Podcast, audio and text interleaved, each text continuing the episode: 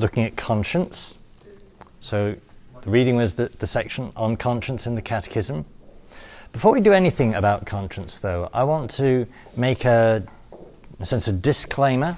Um, I've had you read Pinckaers um, on moral theology, a bit of his history. You're going to read a bit more about him on the question of what exactly is a virtue. Pinckaers and the overview of moral philosophy, theology that I follow with him, we would complain that we really don't want conscience in our study of the moral life. That conscience is only there as a relic of a legalistic uh, mindset of what the moral life is about. That if the moral life is about, am I guilty? Am I to blame? Is it my fault? Uh, if these are the questions in morality, then conscience is very important. Whereas, if the questions in the moral life are, is this good? Is this in keeping with its end? Is this t- giving me the, a partaking of the virtuous life? Then conscience just isn't really that relevant. So if you look at the Summa Theologica, you know, you can have your big fat five volumes of St. Thomas. How much does St. Thomas say about conscience in there? He's got three brief articles in there. So he does treat it, and we're going to quote him today, but it's a small thing in his analysis. For St. Thomas, the question is is this good or is this evil? The question, am I guilty? Am I to blame? isn't a big thing for him. Now, because in the tradition it has become a big thing, the Catechism is putting it in here, and so we are going to look at what the Catechism says. But I'm just wanting to kind of make that disclaimer. Um, conscience has become overrated in the moral analysis. So, mind mapping what we're going to look at today. So, we're thinking about conscience we are going to consider what conscience is. We're going to note some metaphors that it's a place, that it's a voice, a faculty, we'll note a bit more precisely. Um, we're going to ask the question why you should follow it.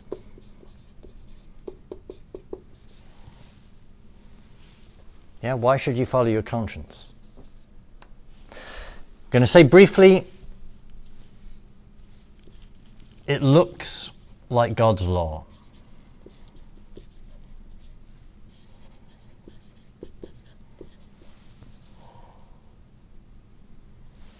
So if something looks to you as if it's the law of God, then you should do it. Even if you're mistaken in thinking that it's the, not the law of God or is the law of God. If you think this is what God's law is, then obviously that's what you should do. And that's what conscience is going to tell you. Linked with that, why should you follow it when it's wrong?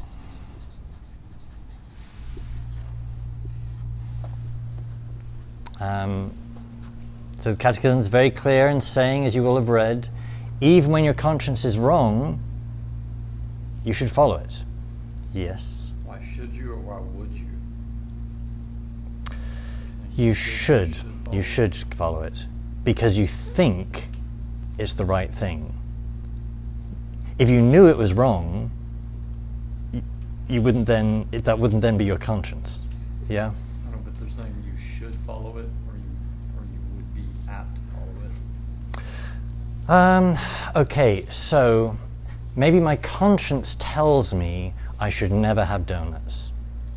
That I've been raised a good Puritan. I think enjoying myself is a bad thing my conscience tells me you shouldn't have a donut. But my conscience is erroneous. My conscience is telling me I shouldn't do it. Now, I might enjoy the donut anyway and ignore my conscience. I think it's the wrong thing to do, but I do it anyway. But actually, I didn't realize it was an okay thing to do all along.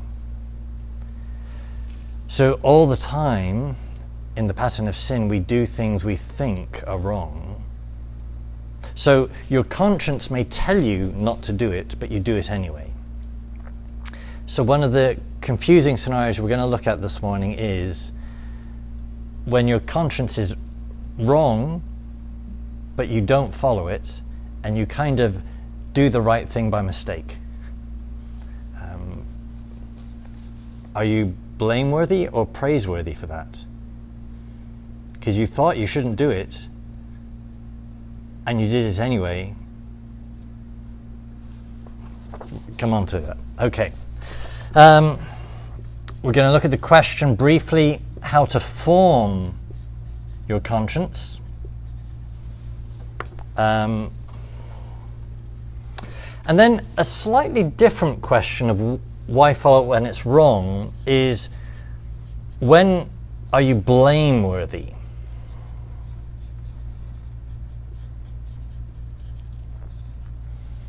So your conscience makes a mistaken judgment.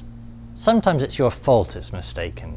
You just weren't bothered to find out the truth. So you come to a judgment, a conclusion, your conscience tells you something erroneously, and the mistake is your fault. You just weren't bothered to find out. So the donuts that were in the theology mailroom, were those left there for me as well? And I just don't give it too much thought, and I, I have a couple. Yeah?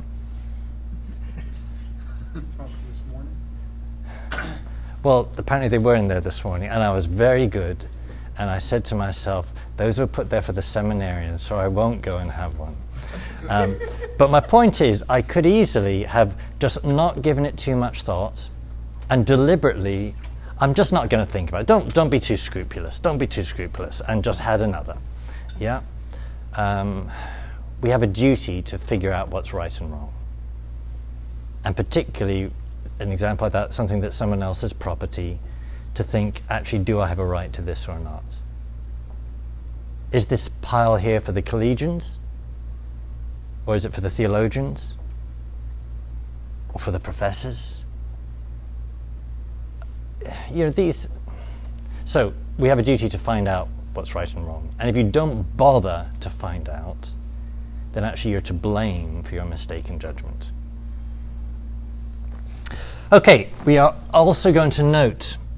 Uh, so I said a metaphor. We're going to note a strict definition of conscience. As in the Catechism, conscience is an act, a judgment of reason.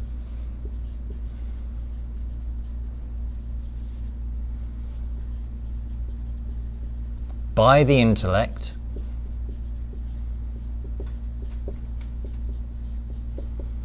about the rightness or wrongness of an action.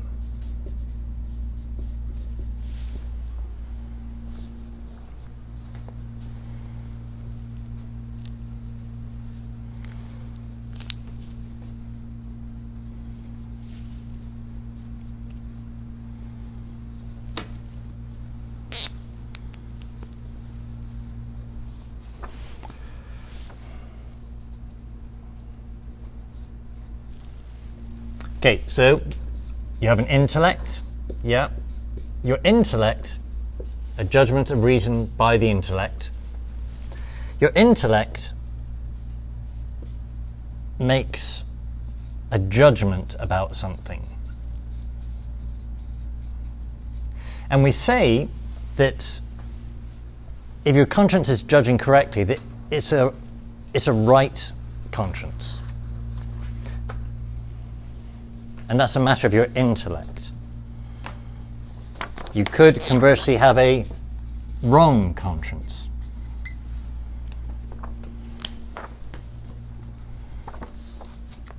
Do you all know the phrase to act in good conscience? Yeah? So Hunter ate my donut this morning, but he did it in good conscience. Yeah, he thought it was his donut. So the phrase, you do it in good conscience. Whereas, um, when we say when you act in bad conscience, you're actually going against your conscience. And that's in the will, how you choose to act. So there, you have a good conscience if you are following it in the decisions of your will, or a evil conscience if in your will you go against what your conscience has judged.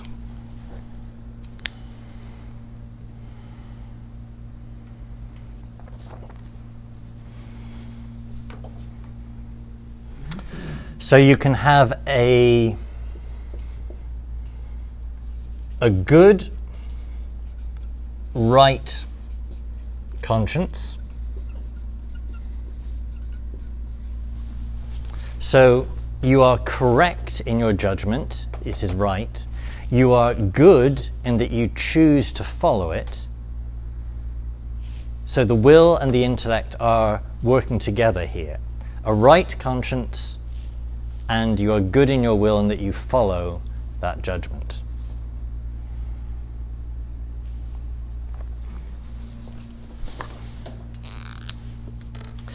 You could also have a good but wrong conscience.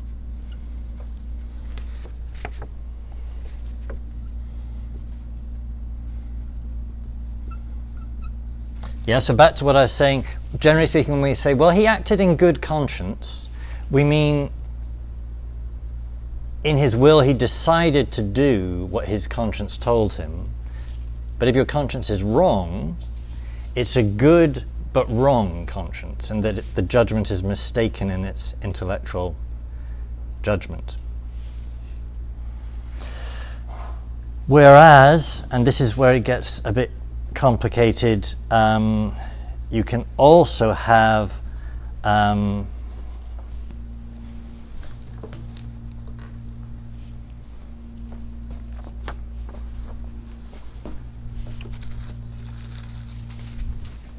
just going to change that color if you haven't written that already to not make it green because it's kind of neither good nor evil at that stage where it's not clear. Um, you can have an evil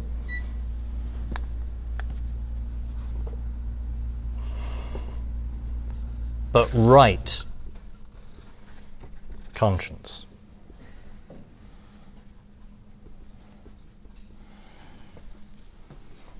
So, your intellect has judged correctly, therefore, it is a right conscience, but your action is evil in that you choose not to follow it.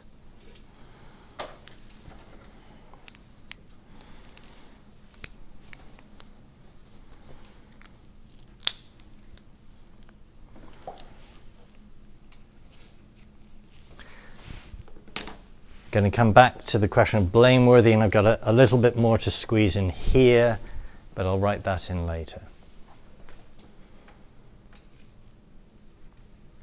So, this is the overview of what we're going to do this morning. So, an overview, you're with me? You understand what we're talking about? Okay, let's turn to my lecture notes. Um, and we've got various quotes from the Catechism we're going to go through here with some explanations. So, page one, if you skip down to the section titled What? What is conscience? And I note two popular metaphors. Who can tell me what a metaphor is? Collegians still doing literature. Uh, and it kind of isn't something. So when we say God is a rock, Scripture says God is a rock. Is he a rock? No, but he kind of is. It's saying something true, but it's also untrue. And with God, the difference is always even bigger than the similarity, but the metaphor is truly telling us something. So, with these things, these metaphors to describe conscience, it actually isn't this, but this does say something. So, a place. So, um, the Catechism quotes Gaudium et Spes from Vatican II saying, conscience is man's most secret core and his sanctuary. But there isn't a place inside you that is your conscience. Yeah, so it isn't literally a place, but it is meaningful to use that metaphor.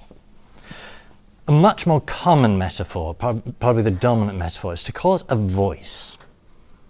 A voice calling him to do what is good and to avoid evil. How many of you have seen Pinocchio? And Jiminy Cricket? Yeah, so he's, he's the conscience, he's telling him the right thing to do. But we don't literally hear a voice, do we? Um, but this is the most common metaphor. Um, that there is somehow this sense of being told, hearing from outside myself, this is right, that is wrong. That's what we mean in the most common metaphor for conscience.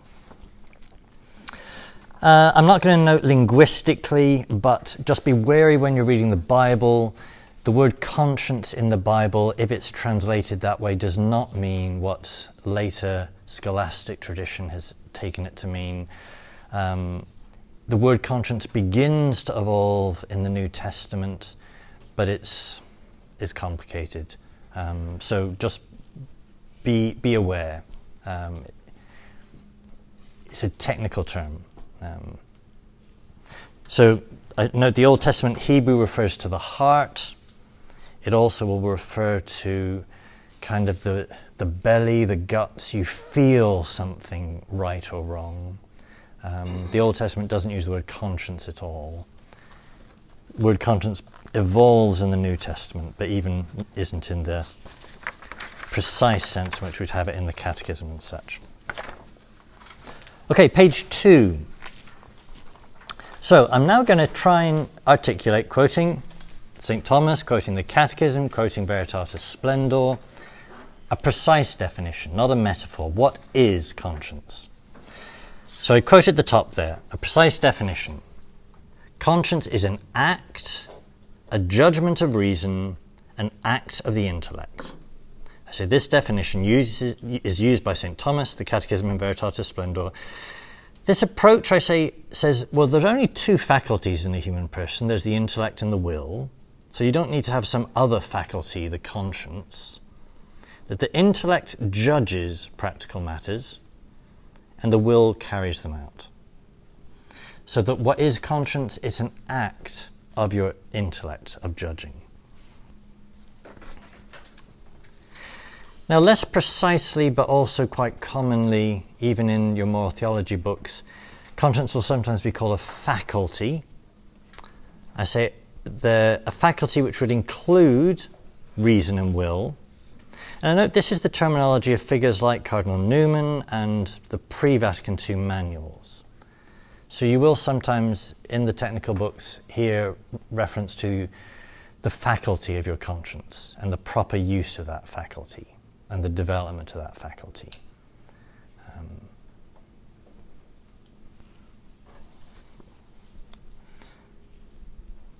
understand what I'm saying here?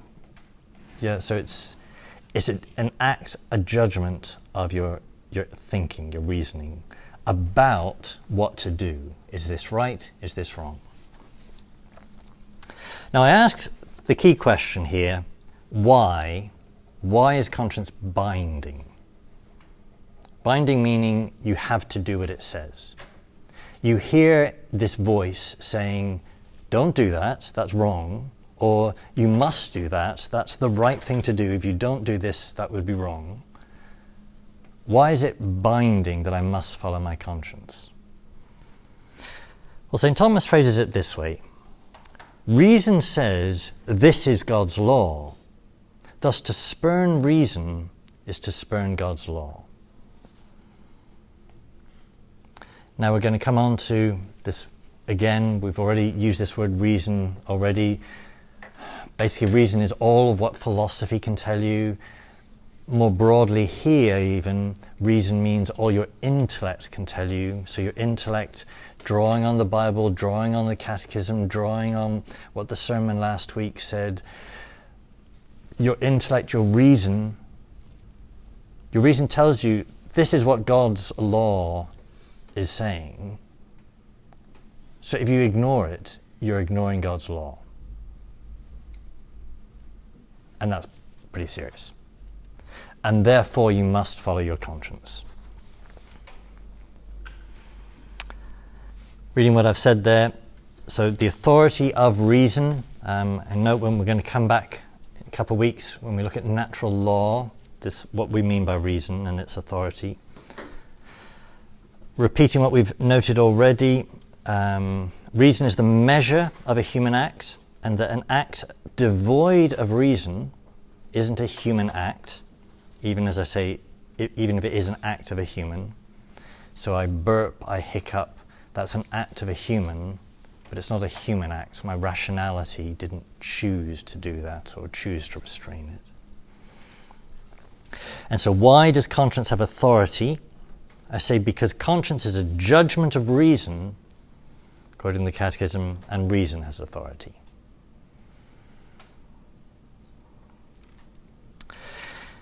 And then I briefly note, as footnoting from the Catechism, the freedom of conscience.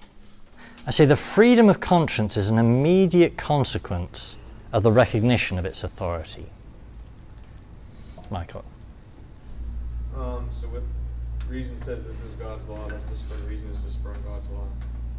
That makes it seem as if God's law is just what your apparent reason thinks it is. In the case of conscience. That's what conscience means, yeah, that it, it this appears to be God's law, but your conscience might be mistaken. And fact often is mistaken.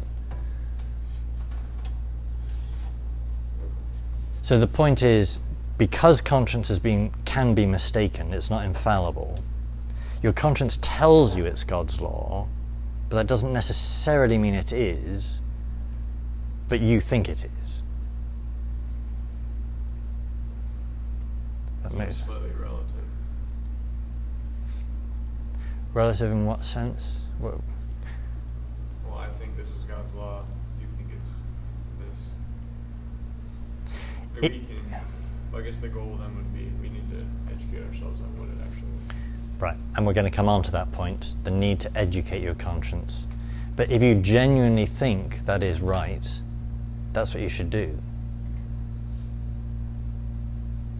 Um, now, if you also hear a voice telling you, but I'm not sure, and maybe you should ask someone else's wise opinion about this, that little voice telling you you need to ask someone about this, that actually is conscience as well. Because often our conscience tells you you're not sure here, you need some more advice. And,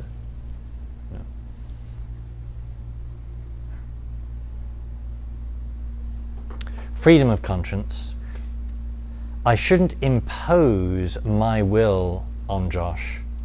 I should allow him to make his own action because that's what he genuinely thinks is right. If I stop him doing what he thinks is right, I'm going to be causing him to do something he thinks is wrong, and therefore he would be blameworthy for, for it.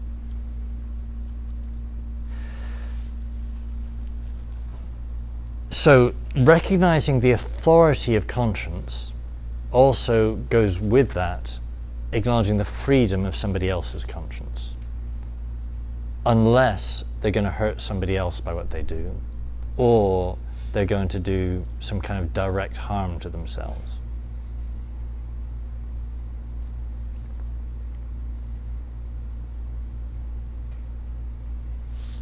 Let's keep going on. Uh, is some of these later stages, some of these other things will all, the significance of them all become more clear. So, the first thing where, in a sense, the rubber starts hitting the road is top of page three, the question of an erroneous conscience. Uh, Michael, can you read that first quote from the Catechism for us? A human being must always obey the certain judgment of his conscience. If he were deliberately to act against it, he would condemn himself. Yet it can happen that moral conscience remains in ignorance and makes erroneous judgments about acts to be performed or already committed. So the Catechism says you must always obey the certain judgment of your conscience. But your conscience can be ignorant. But you still should follow it. Because you don't. What else would you follow if you didn't follow your conscience? And whatever answer you would give me, that's really what you mean by conscience. So if you're saying, well, you should follow what the church says, not what your conscience says, what you're really saying is your conscience is telling you to obey the church.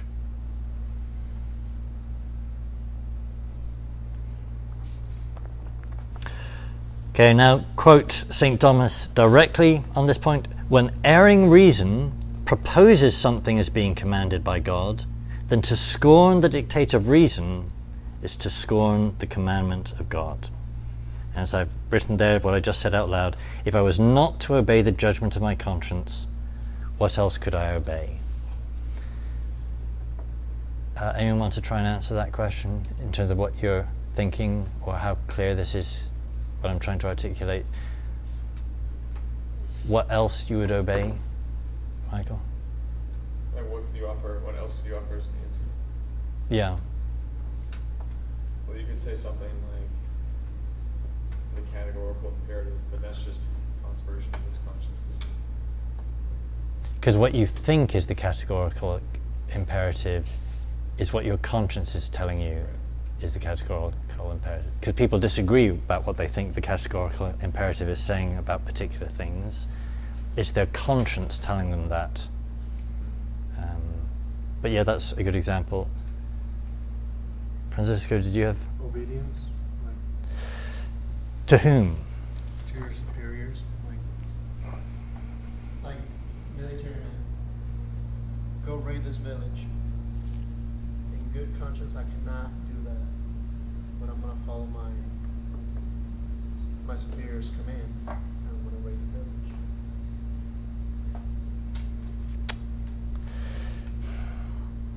Okay, let's look at that a couple different ways.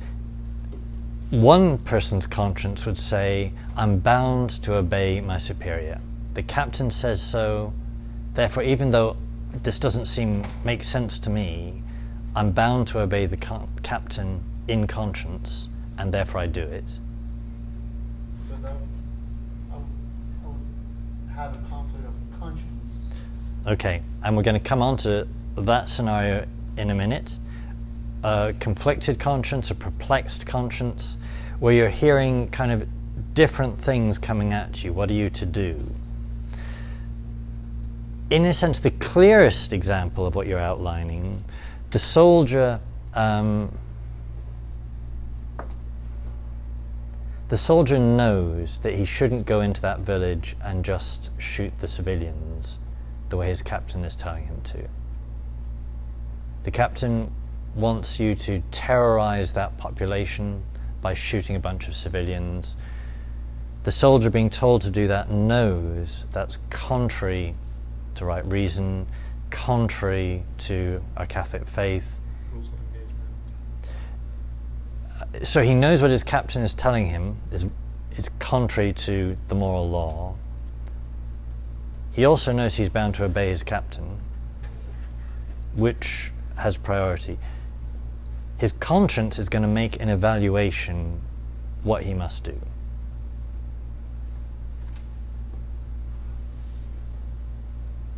That's what we mean by conscience, is that sense I hear all these things and I come to the conclusion this is what I'm required morally to do. And in that case, he should disobey his captain, even if it's at the expense of his own life, in order to do what he knows to be right, namely not to go and shoot innocent civilians.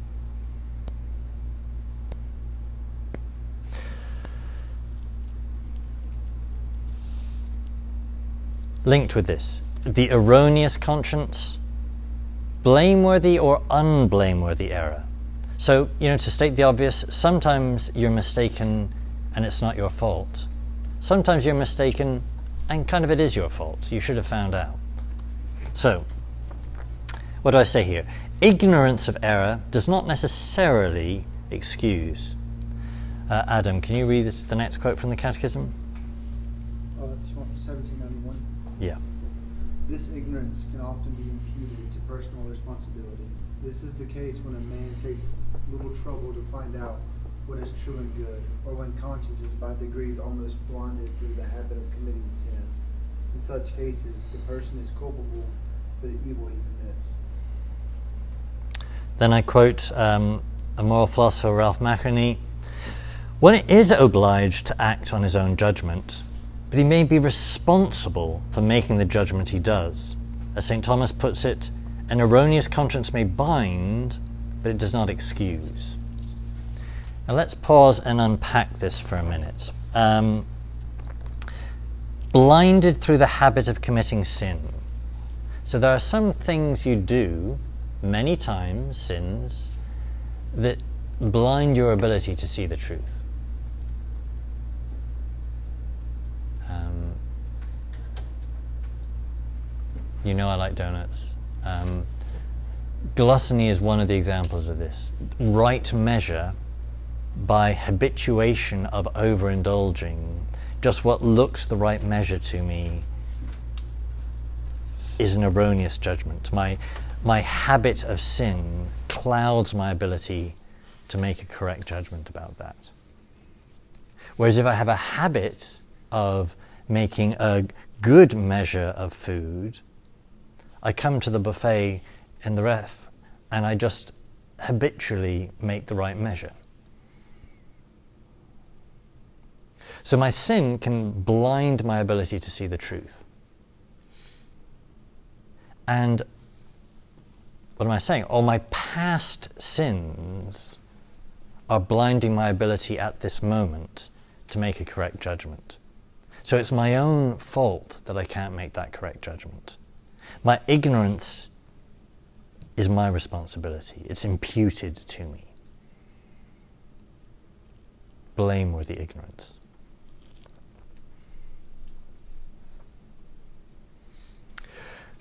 Whereas um, in the refectory, um, there's a nice little sheet up there describing the calorific content of whatever, um, and I think, ah, oh, that's utterly fine, and that many portions will be utterly appropriate for me.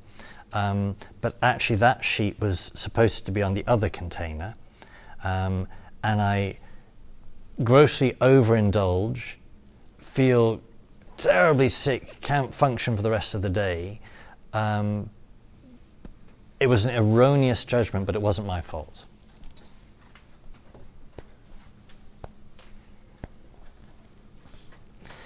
Um, is that, as a basic concept, fairly clear? Sometimes it's your fault you're in error, sometimes it's not your fault you're in error. Yeah. So, what would you be guilty in the, the case that you didn't put in the effort to find out you blinded by sin? Are you guilty for the ignorance more, or the act itself more? Combination of both. It's a good question. And are you? Is it more serious? Um, I think that's going to depend somehow in every situation.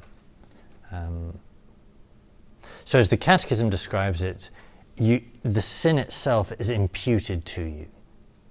It doesn't say ignorance is imputed to you. Um,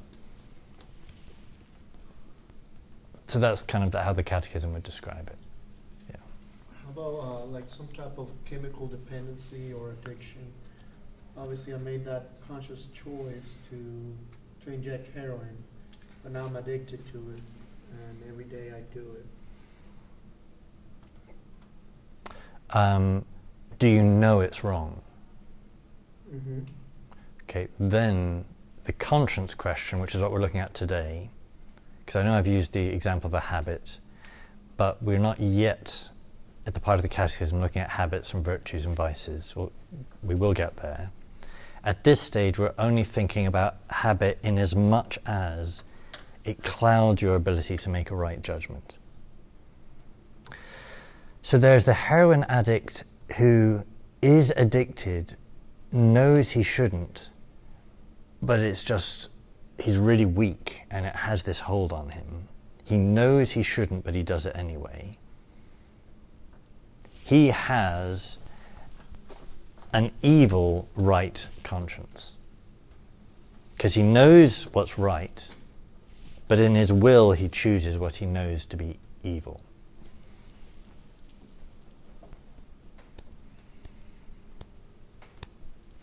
The degree to which he is to blame does um, his habitual dependence is going to, on one level, could reduce his guilt. But if it's his choice that he got into that situation and he's not making due effort to try and get out of it, we can kind of choose to remain in our various bad habits and dependencies. Okay, your conscience, you must obey it. It's what you think is God's will.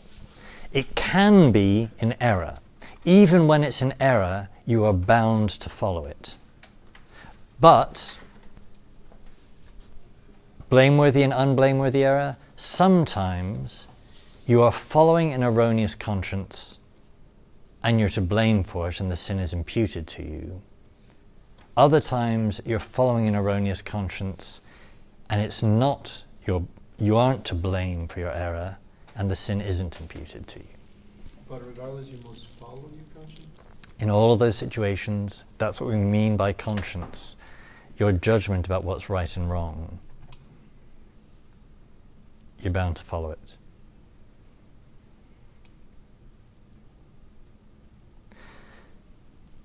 now a lot of the time our conscience isn't quite as clear cut as everything we've mapped out so far. Your conscience is, to some extent perplexed. That's our next category, over the page.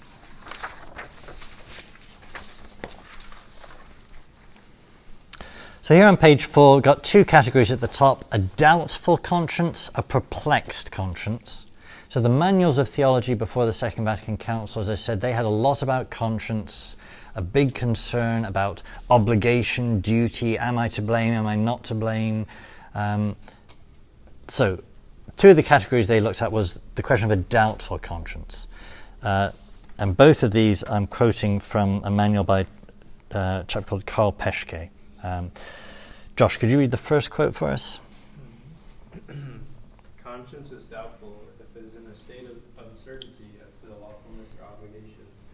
The doubt may either concern the existence of the law and moral principle or the existence of a fact. The basic principle reads In practical doubt about the lawfulness of an action, one may not act. And I note in a future lecture we're going to have on mortal sin. We'll look at this question again, but we're noting it briefly here. So, the donut in the theology mailroom, I'm not sure whether I, as a professor, am allowed to have one of those. I'm in doubt, therefore I don't act. I don't have the donut. That's the kind of general principle. You're in doubt about whether it's, it's right, therefore do nothing. So I might be in doubt about the fact of is that donut for me? Or I might be in doubt about whether I should have donuts at all, about the moral law.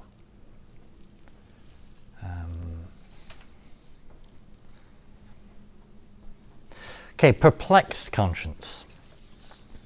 Um, Jake, could you read this category for us? So this is quoting from the same author.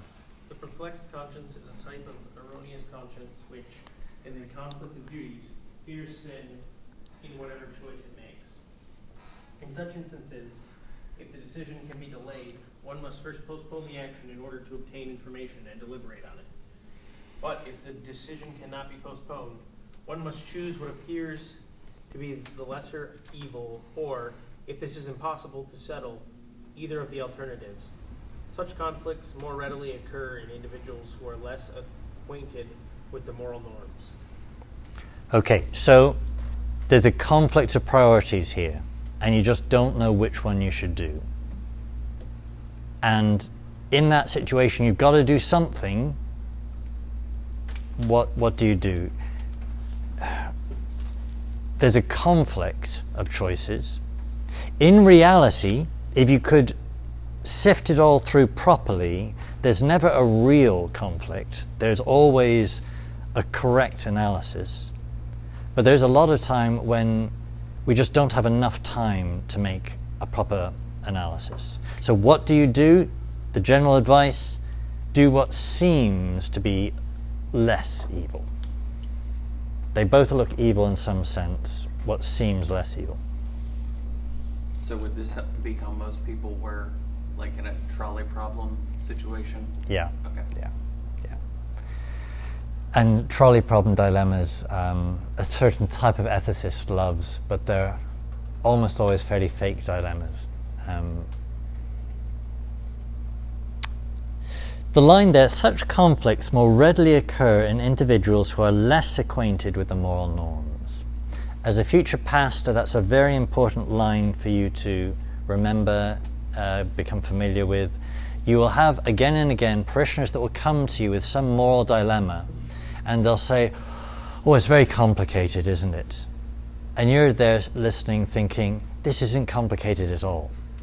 This is complicated because you've actually never bothered to seriously think about the ethics of what you do every day at work.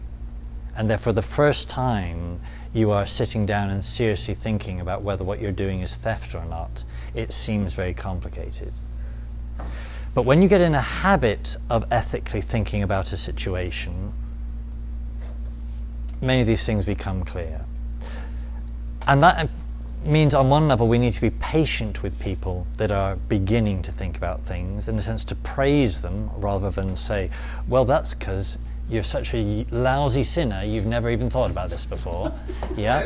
Uh, um, so it's a good thing when we're with somebody, but sometimes we have to patiently walk people through those things. Sorry. No, that was just, you answered my question. You sure? Yeah. Okay. Um, you get a lot of this as a pastor. 23 years a priest, it is one of the joys of being a priest to walk people through this and then see them reach a stage where they're no longer saying, Oh, it's very complicated, isn't it? Um, you know, should I sleep with my girlfriend or not? Can seem very complicated or not. Um, should we share a bed in a cheap motel because we want to save some money? Seems very complicated uh, the first time you're thinking about it. Um, so, the doubtful conscience, the perplexed conscience. A lot of the time, our conscience isn't utterly convinced. A lot of the time, our conscience, there's something in there saying, I'm not sure. So if you can wait, wait, get some more advice, um, find some more facts. If you can't wait, the perplexed, do what at least seems to be less evil. Okay, next section here the need to educate conscience, what we call formation of conscience. So um, let's go around the room here and each read one of these paragraphs. Um, John Paul, can you start at the back? Conscience must be informed and moral judgment enlightened. A well-formed conscience is upright and truthful. It formulates its judgments according to reason, in conformity with the true good willed by the wisdom of the Creator. The education of conscience is indispensable for human beings who are subjected to negative influences, tempted by sin to judgment and to reject authoritative That's the general principle. Your conscience needs to be informed. Um, Eric, can you read the next paragraph? The education of the conscience is a lifelong task. From the earliest years, it awakens the child to the knowledge and practice of the interior law recognized by conscience. Prudent education, education teaches virtue. It prevents or cures fear, selfishness, and pride, resentment arising from guilt, and feelings of complacency born of human weakness and faults. The education of the conscience guarantees freedom and engenders peace of heart. Awakens the child. So, obviously, we're talking about educating conscience. This is one of the big tasks of parents to educate their children. To say, don't hit your little sister. You know, that was something I had to be told, in fact, several times. Um, it, wasn't uh, innate knowledge within me. Um, the child gets told things repeatedly by the parent until the child just knows those things. Um, don't steal. Don't pick on little people. Don't call people names. Don't, you get educated um, as a child, but a lifelong task. Michael, next paragraph. The formation of conscience, the Word of God is the light for our path. We must assimilate it in faith and prayer and put it into practice. We must also examine our conscience before the Lord's cross. We are assisted by the gifts of the Holy Spirit, aided by the witness or advice of others, and guided by the authoritative, the authoritative teaching of the church. Word of God, Bible, authoritative teaching of the church, you're reading the catechism. You need a source to be doing that formation of your conscience. Um, Adam, can you read the next paragraph? Man is sometimes confronted by situations that make moral judgments less assured and decision difficult. But he must always seriously seek what is right and good and discern the will of God expressed in divine law. So, emphasizing that seeking, your conscience has to be seeking to know right and wrong. A conscience that is kind of content to be passive is in itself a conscience in a state of deformation. A conscience is actively wanting to know more. Brother Adam? Ignorance of Christ. Ignorance of Christ and his gospel, bad example given by others, enslavement to one's passions, assertion of a mistaken notion of autonomy of conscience, rejection of the church authority and her teaching, lack of conversion and of charity. These can be at the source of errors of judgment and moral conduct. Okay, now there's a lot in that paragraph. Shall we pull apart some of those? Um, mistaken notion of autonomy of conscience. Yeah, do we hear a lot of people say, well, it's okay with my conscience, don't care what the church says? Um, now, that, in a sense, is a good Protestant conscience, because a good Protestant thinks that there is no real church authority. Uh, so, in a sense, it might be wrong for a Protestant to do something just because the Pope says so. Um,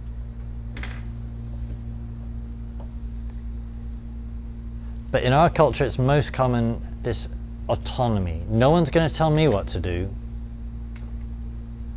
You know, who's that priest to tell me I shouldn't be doing that? Um, a mistaken notion of autonomy of conscience. That part of my conscience working is my conscience learning from others, my conscience wanting the advice of my pastor.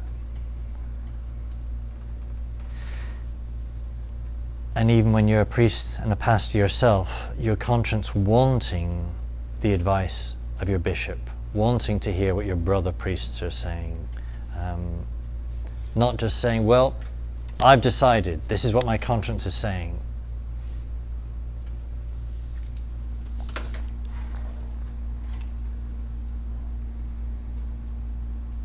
Lack of conversion. So, again, when we harden our heart, um, our conscience isn't going to function properly. A heart that is always seeking deeper conversion is going to be always wanting to look more closely what's right and wrong. Is there something where I've just blinded myself here in how I'm interacting with people?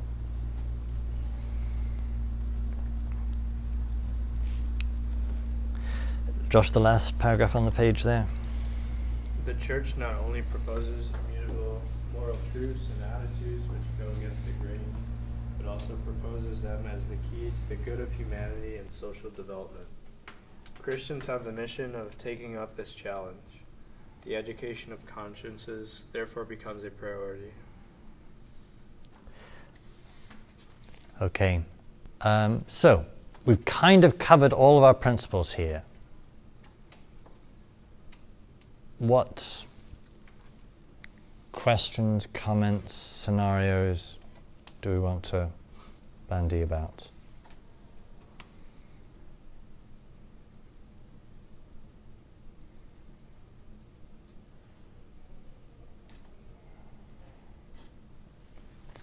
Francisco, do you have a question still, or did it get answered? I get answered.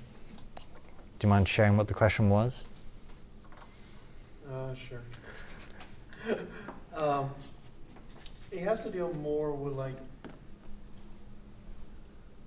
I guess, past judgment. Like you, like, like in in 1794, it says a good and pure conscience is enlightened by true faith for for charity pro- proceed at the same time. Like, but like you you sin, you commit sin, you are fault, you go to confession. But sometimes that sin still cloud like it's still like you still have like a guilt, guilty conscience. So it's not a pure conscience or I don't know, it's hard to formulate. You mean that you're still feeling guilt? Uh-huh. Hmm. That's. Yeah, I don't think that's really conscience. That's. Um, or it might be a different aspect of our conscience um, telling us we still need to do something about our sin. So, one of the conditions of genuine sorrow for sin is wanting to undo the damage of our sin, to make reparation for my sin. So, I hurt somebody by what I said to them last week, and I know I hurt them, and that they are hurting. I've been forgiven in confession, but genuine sorrow wants to make reparation. How can I make reparation? Well, sometimes that's what your conscience might be nagging at you, saying, you, you need to, you have been forgiven, you're absolved, but you need to put this right somehow.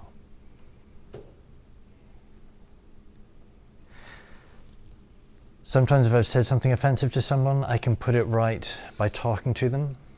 Sometimes, I've kind of stuck my foot in it and I can't make it right in what I say. But I can pray for them. I can be keeping an eye out for them in other ways. So, in other ways, to be making reparation.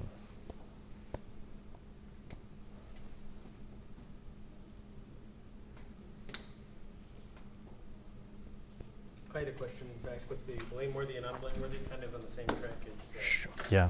Francisco's question. Because you were talking about the addict who, who repeatedly does something even though he knows it's wrong. What about in the case where he's already seeking help but relapses? Is he still culpable for that or not? Because he knows it's wrong, but because it's an addiction, he does it.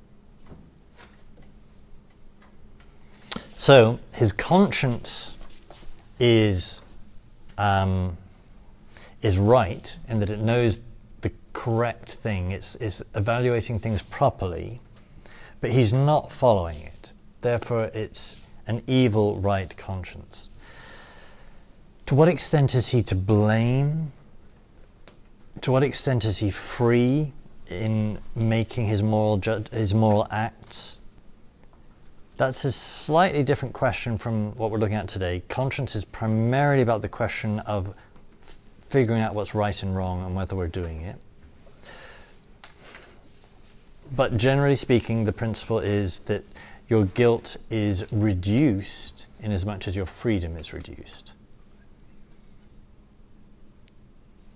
But it's also generally speaking the case you're never not free. Now, if you've got a mental illness and you're seeing things that aren't there, and therefore, I can remember I had a, someone come to the rectory repeatedly who would see dragons around the room. Now, if he killed one of those dragons, he wouldn't be morally blameworthy if he killed a person that was there. Yeah? Um, because his, his, his brain isn't functioning properly. So there's just no freedom there. Um,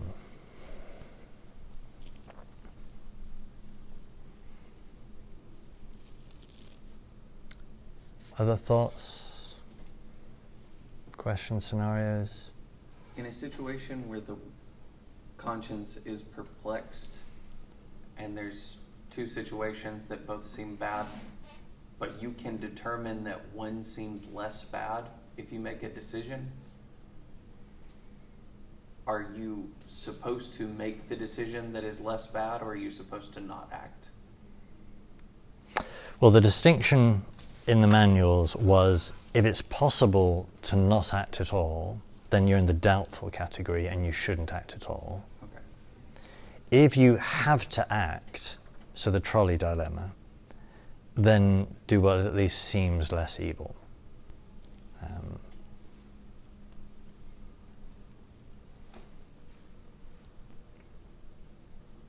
and there are situations when, right now, if I do nothing, either the children are going to go hungry or um, somebody's not going to get picked up after school.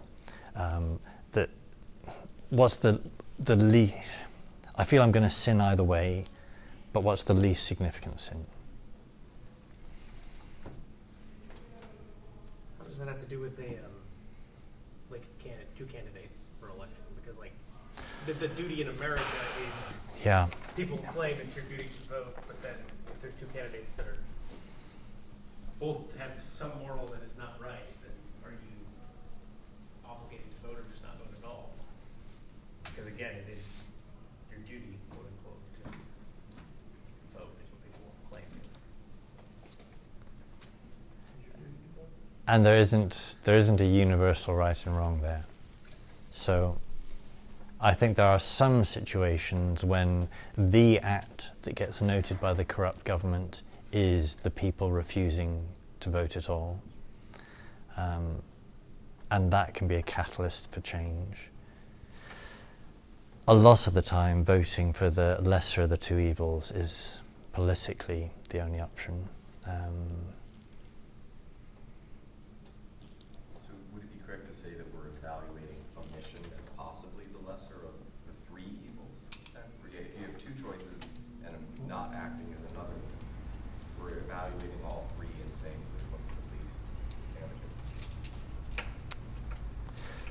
That somehow strikes me as another scenario again. Um, I think in the doubtful conscience category, it's about postponing the decision rather than not making one. So you're waiting until somehow you find out more information. The perplexed is somehow you can't wait. And if the decision included the option to do nothing, and that would also have evil consequences, then that somehow would also be a decision. Um,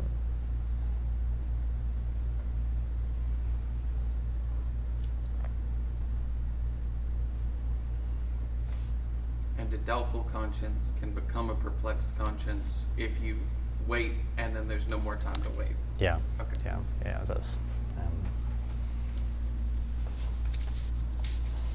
the manuals before the council loved these kind of scenarios, um, just like some ethics books love the, the trolley dilemmas and think that's. Um,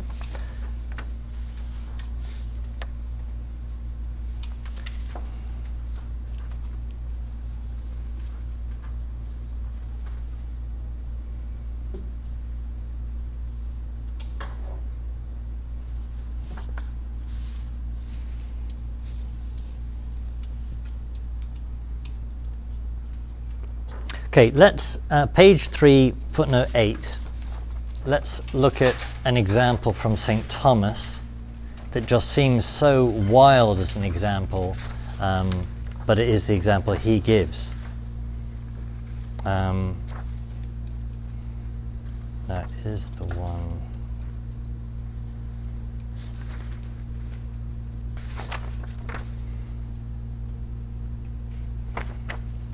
Okay, who's going to read that for me? Um, page 3, footnote 8. Page three. Yeah, so we're going back.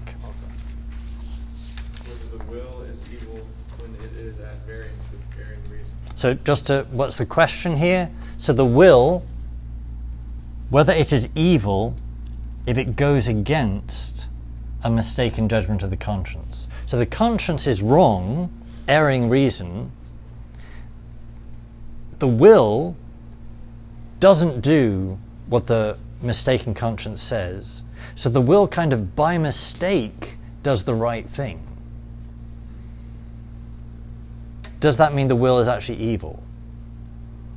That's the question. Michael.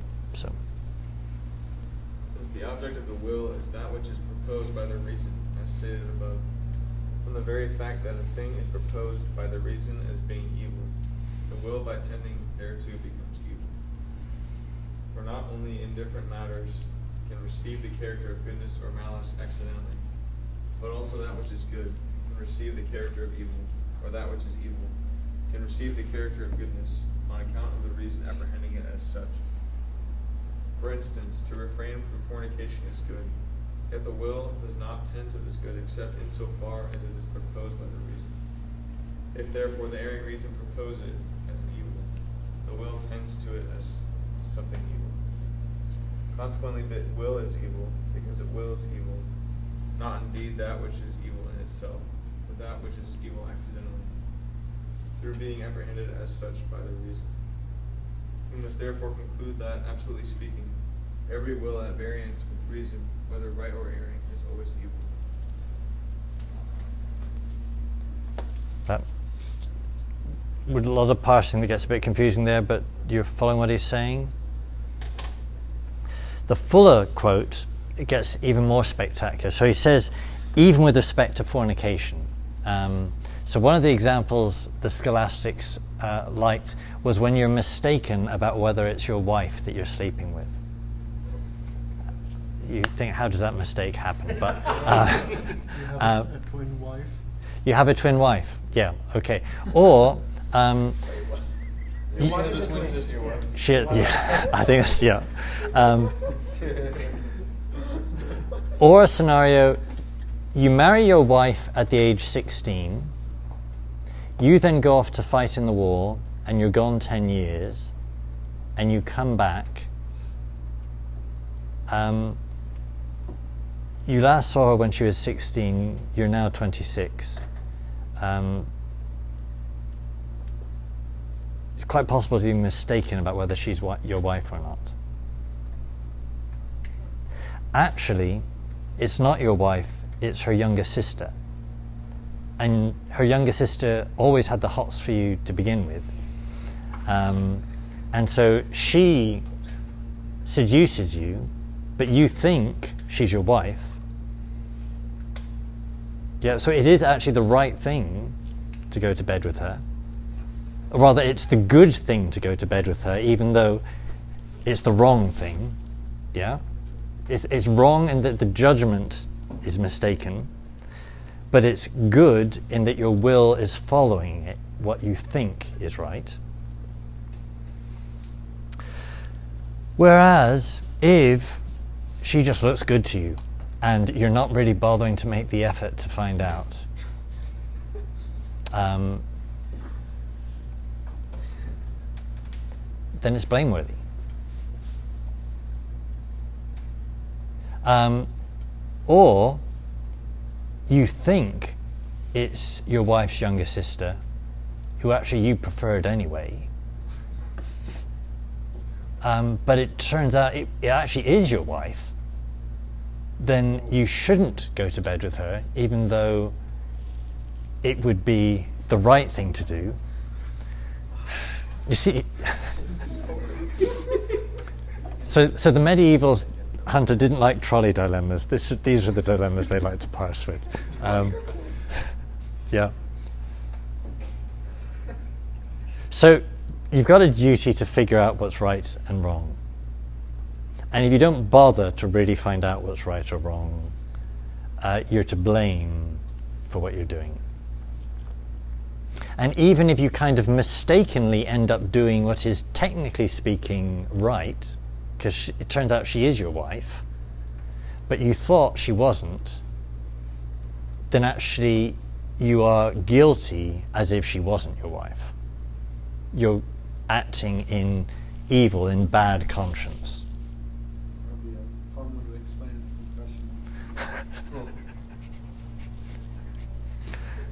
That's when you hear the priest say, You did what?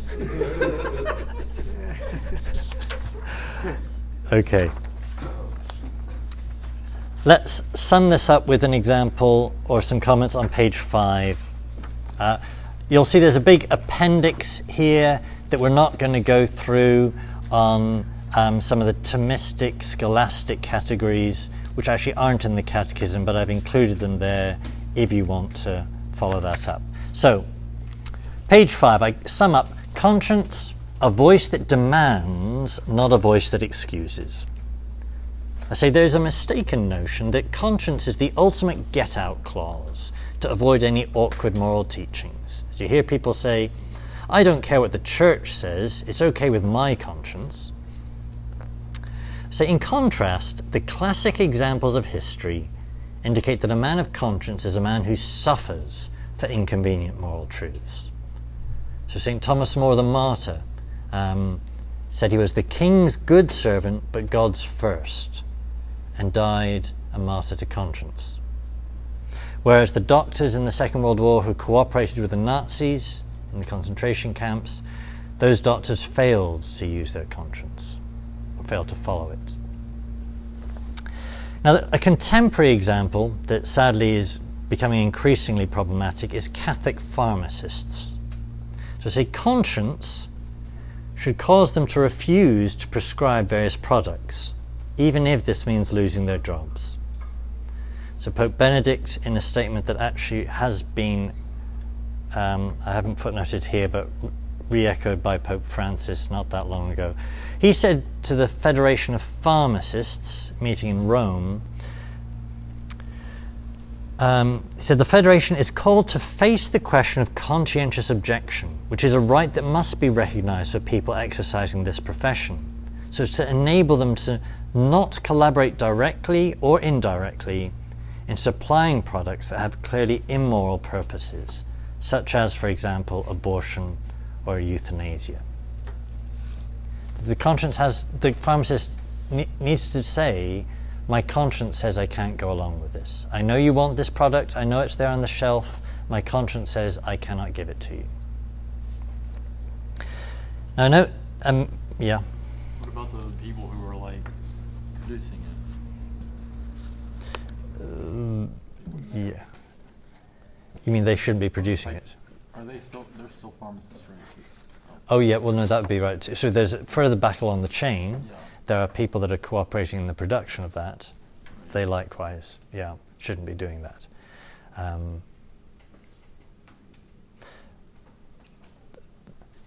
if I can just briefly read what's here.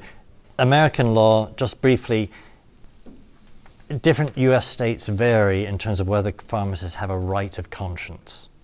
Some states have taken that right away, so the, con- the pharmacist doesn't have the legal grounds to say, I know you want this product, but the law says I, in conscience, am not required to sell it to you. Some states have taken that right away. Um, and I note that a pharmacist needs to be willing to lose their job rather than do what's wrong.